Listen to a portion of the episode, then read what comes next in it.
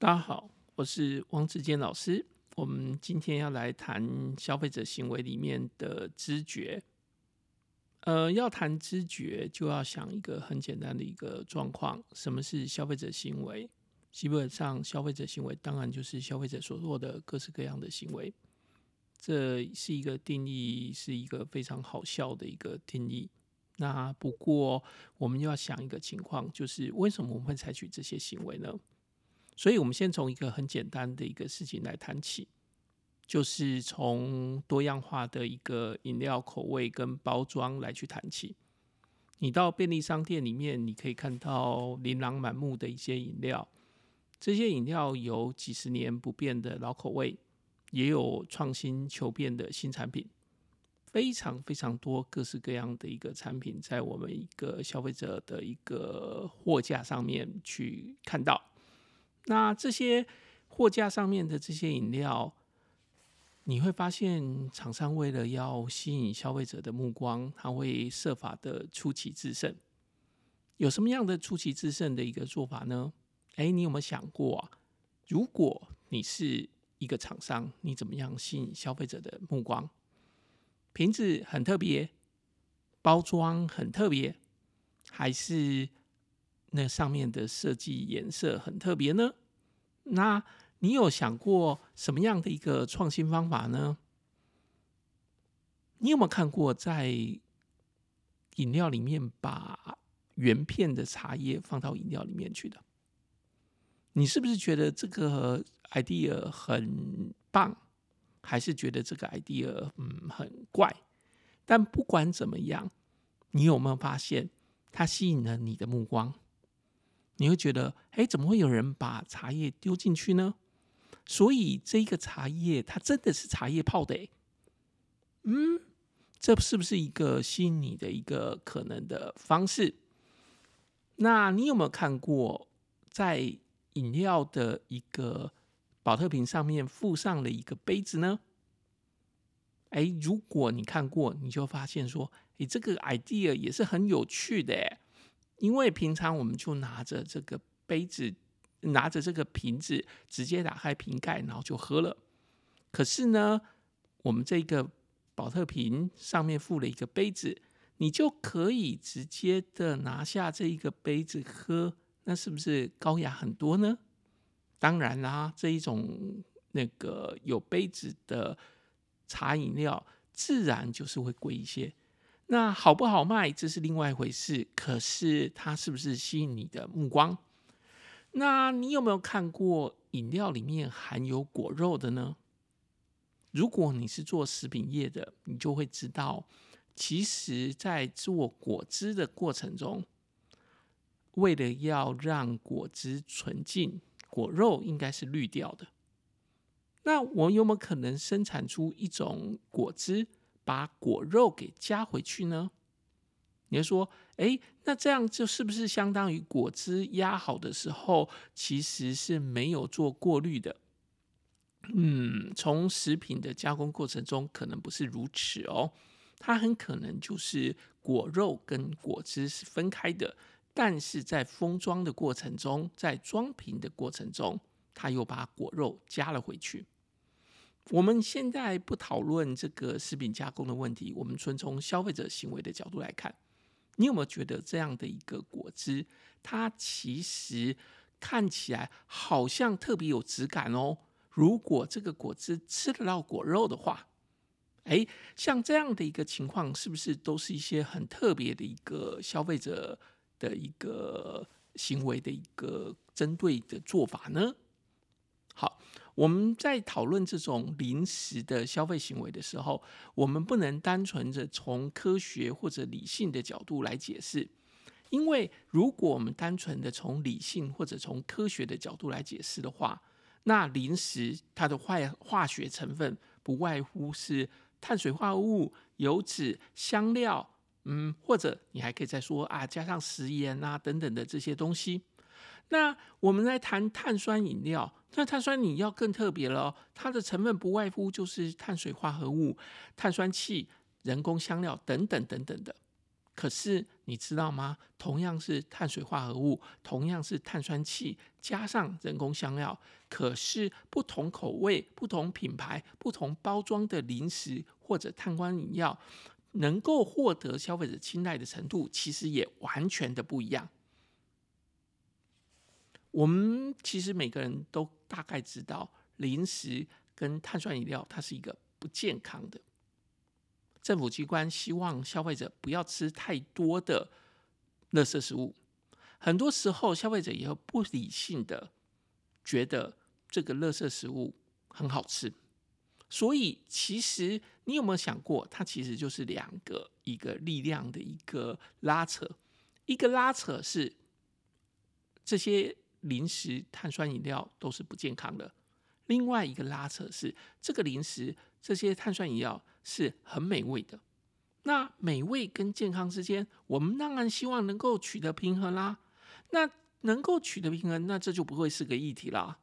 只是如果不能取得平衡的时候，我们消费者怎么想这些东西呢？所以你有没有想过，怎么样去迎合消费者的一个需要？怎么样去避免消费者的这一种罪恶感？这种吃零食上面的罪恶感。好，这些东西加起来，其实你有没有想过，其实就是消费者的一个理性跟感性之间的一个拉锯。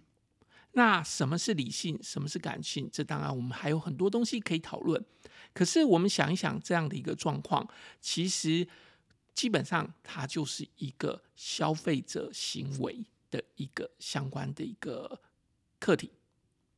那消费者的什么样的行为呢？消费者的一个感官的刺激，这也就是我们想要讨论的一个很重要的重点。理解一个状况，食物的美味是消费行为的关键，而食物的美味其实就是一个感官的一个最基本的因素，或者最基本的一个构面。举例来说，各种酒类的营养成分差异不大。好，酒有没有什么营养成分呢？好，这点我们暂时不讨论。好，不过在这里要先跟你讲哦，酒后不能开车哦，开车也不能喝酒哦。好，回到了酒这件事情，各种酒的一个营养成分差异不大，可是易于入喉，有没有独特的香味，有没有特别的一个感觉，是决定销售的重要关键。你不能跟我说酒那就是酒精啊，那高粱酒那就是48%、50%、58%的酒精。这跟喝酒的人的想法差异很大哦。你拿那种纯酒精，然后把它稀释到50%，想要来混高粱酒，那其实是混不过去的，因为大家不是为了喝那个酒，而是为了喝那个酒的风味。好，如果我们这样来讨论，其实你就可以知道这个消费者行为跟这个知觉会有关系的。酒有什么样的一个知觉感官呢？酒会有入喉的触感，对不对？酒会有喝下之前的一个香味，对不对？酒会有喝下之后我们味道的感觉，对不对？那除了酒以外呢，食物也有很多这样的一个情况。我们常见的食物包括了像是咖啡。你想一个情况，咖啡是因为好喝还是因为香味呢？其实是因为两者，对不对？而它的好喝，有些人是觉得它是因为它的苦味好喝，这特别吧，苦才觉得好喝。可是有些人觉得苦不好喝，所以他喜欢喝什么？喝 latte， 喝 cappuccino， 对不对？他加了牛奶。有些人喜欢吃榛果风味的拿铁，对不对？他加了榛果糖浆。好，那我们简单来说，食物除了用吃的，也会用闻的哦，对不对？许多人喝咖啡是冲着咖啡的浓厚香气而来的。那有些时候我们也会觉得它其实每个人对于咖啡好喝与否其实有一些差别的。另外，食物本身只有味觉跟嗅觉吗？其实不一定哦。包装的设计不影响食物的风味，可是它会影响到销售耶。包装设计并不影响食物的风味或者是香味，可是会影响消费者的感觉。而这个感觉它是一个综合性的感官，那这种感觉搭配着它的一个风味香味，它会影响到销售的状况。很多时候光是那一个漂亮的包装或者是令人激赏的包装，就会让消费者食欲打开，忍不住多看一点，那他的购买意愿就会大幅的增加了。所以呢，同样是水，用很厚重的玻璃瓶来装水，当然从物理上他会说我这样子可以保持水的品质，可是从另外一个角度来讲，它让消费者感觉到这个水是高级的，对不对？那如果这样的一个想法我们能够成立的话，我们就会知道消费者他受很多的一个感官所影响。当然啊，有些时候消费者希望买到最高品质的一个产品，可是呢，为了降低成本，消费者会发现厂商有时候他会提高容量或者减少包装的成本来降低它的整体持有成本。那所以呢，其实它是一个不同的力量之间的拉扯，吸引消费者注意，还是在经济上面从现实的考量，从成本售价的考量中间取得一个什么样的一个平衡点。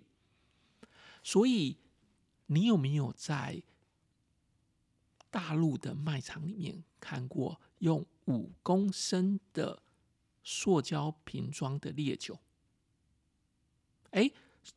这种塑胶瓶装的烈酒，如果你无法想象的话，你可以上网去 Google 一下，或者看一下，问一下别人有没有这样的一个经验。那个你把它想象成这样子，你有曾经在我们的量贩店里面看过那个5公升装的一个矿泉水吗？如果要停水的时候，大家就会跑去买这种5公升装的矿泉水。那既然它可以装矿泉水，为什么不能装烈酒呢？那我们把二锅头装到5公升装的玻璃瓶装的，5公升装的一个塑胶瓶装的瓶子里面，这样消费者会买吗？大部分的情况，消费者是不会买的。那为什么会有这种产品出现呢？好，我说的这个东西在台湾比较难找到，但是在中国大陆可以找得到。为什么？因为这种烈酒买回去的人是餐厅的经营者，而餐厅的经营者买的这种5公升的塑胶瓶装的二锅头，他拿去了用陶瓷的瓶子分装成每一瓶100cc 的一个二锅头，然后在菜单上面你可以看得到一个，就是你不必喝一整瓶 600cc 或者 300cc， 你可以买到一个 100cc 的一个分装后的一个瓶子的酒，而这个分装的瓶子是很漂亮的，你把它想象成是日式的一个烧酒的一个瓶子。那放上桌上的时候，你看了这样的一个瓶子，你觉得它很好喝的，可是其实它背后就是这种5公升装的塑胶瓶装的烈酒去分装的。我们把它讲成这样的一个价格的一个情况，你来看看它的真实的经营状况是怎么样的。一瓶大概2锅头的白酒，用5公升装的，或许大概卖到也许是60-70块人民币，也就是说大概300块。那我们为什么要用人民币来讲？因为这基本上在台湾很少人卖这种酒，好，这大概在大陆比较会有人这样卖。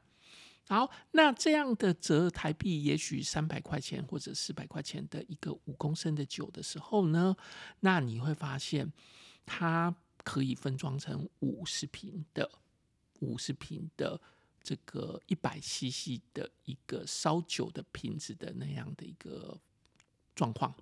那每一瓶它分装下来就约略5块钱10块钱左右台币的一个就是酒的成本。那这样的一个台币10块钱的酒的成本，把它卖成100块钱台币，那听起来在餐厅里面是合理的。因为我吃个饭，然后2个人那点个 100cc 的酒，然后花我台币100块，听起来很合理啊，非常的划算啊。可是那个对于店家的话，它的利润是 90% 或 80% 的利润，那这整个经营模式是 OK 的，对不对？但是你有没有想过，我如果直接把这5公升的这个2锅头白酒拿到消费者的面前，然后分装给他看，那消费者是绝对不能接受的，对不对？为什么？因为感官上，这种5公升装的塑胶瓶装的烈酒一定是很难吃的，好，一定很难喝的。好，想一想这些问题，就会想一个情况，其实消费的行为它本身是一种各种感官去综合下来的一个结果。好，当然谈这么多，你要记得哦，我要说哦，酒后不开车，开车不能喝酒哦。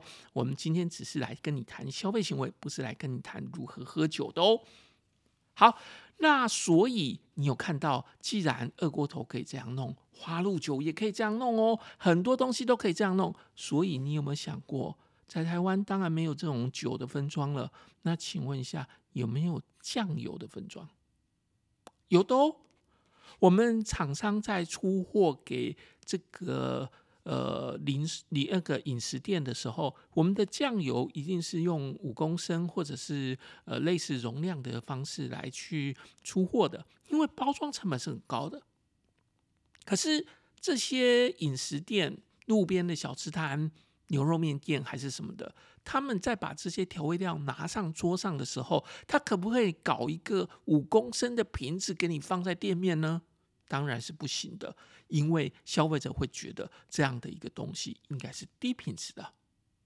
那怎么办呢？你会发现这些店都做同样的事情，拿一个也许是玻璃瓶或者什么样的瓶子，然后事先都把它分装好，然后放在桌上，美美的。那这样一个美美的一个就是调味料放在桌上，还 OK 吧？那既然这样子，你就会发现，这其实也是跟我们刚刚讲那个酒分装一样的道理，对不对？所以理解这样的一个状况，因为这些产品不是直接卖给消费者的，它是卖给餐厅作为烹调或者是作为分装使用的，所以呢，它没有很在意这些包装。可是这些餐厅要卖给消费者的时候，它必须用小瓶、小杯或者是什么样的方式把它包装。当然那个酒是卖给消费者的，可是酱油不是卖给消费者的，但酱油照样要分装了，不能拿5公升的酱油放在消费者的桌上啦，对不对？那消费者为什么会这样子？因为他用他的感官来决定，他觉得这个酱油好不好吃，或者他觉得这个2锅头好不好喝。所以呢，我们在想，我们在消费的活动里面，我们要注意消费者的一个各种感官的一个刺激。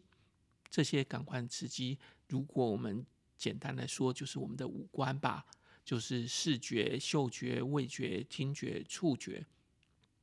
可是如果以现在的医学的角度来说，其实它就是有我们有神经的东西地方都有可能产生我们的感官。好，常见的5种感官，像视觉的话就是包装啊、食物的配色啊，像是嗅觉的话就是香味啊、空气的清新度啊，像是味觉的话就是我们的口感啊、我们的甜度啊、我们的那个酸辣啊，这些都是味觉啊。那像是听觉的话就是像卖场的音乐啊，像是广告的配音啊，像我们的嗅觉就是我们的食物的衣物的质地啊、包装的触感啊，这些都是我们的常见的一个感官。那这些感官我们接受到刺激之后，我们会送到我们的感官接收器里面。这些感官接收器就是我们的眼睛、鼻子、耳朵、口腔、皮肤，然后我们暴露在其中，然后我们注意到这些感官，然后我们设法解释这些感官。很简单吗？这是我们感官的接受。当然感官的接受之后，我们还有很多的学问要来去谈关于感官的一个其他的内容，那你就要听我们下一集的 Podcast 了哦，因为每一集都不能太长，这样大家才不会觉得很枯燥，对吧？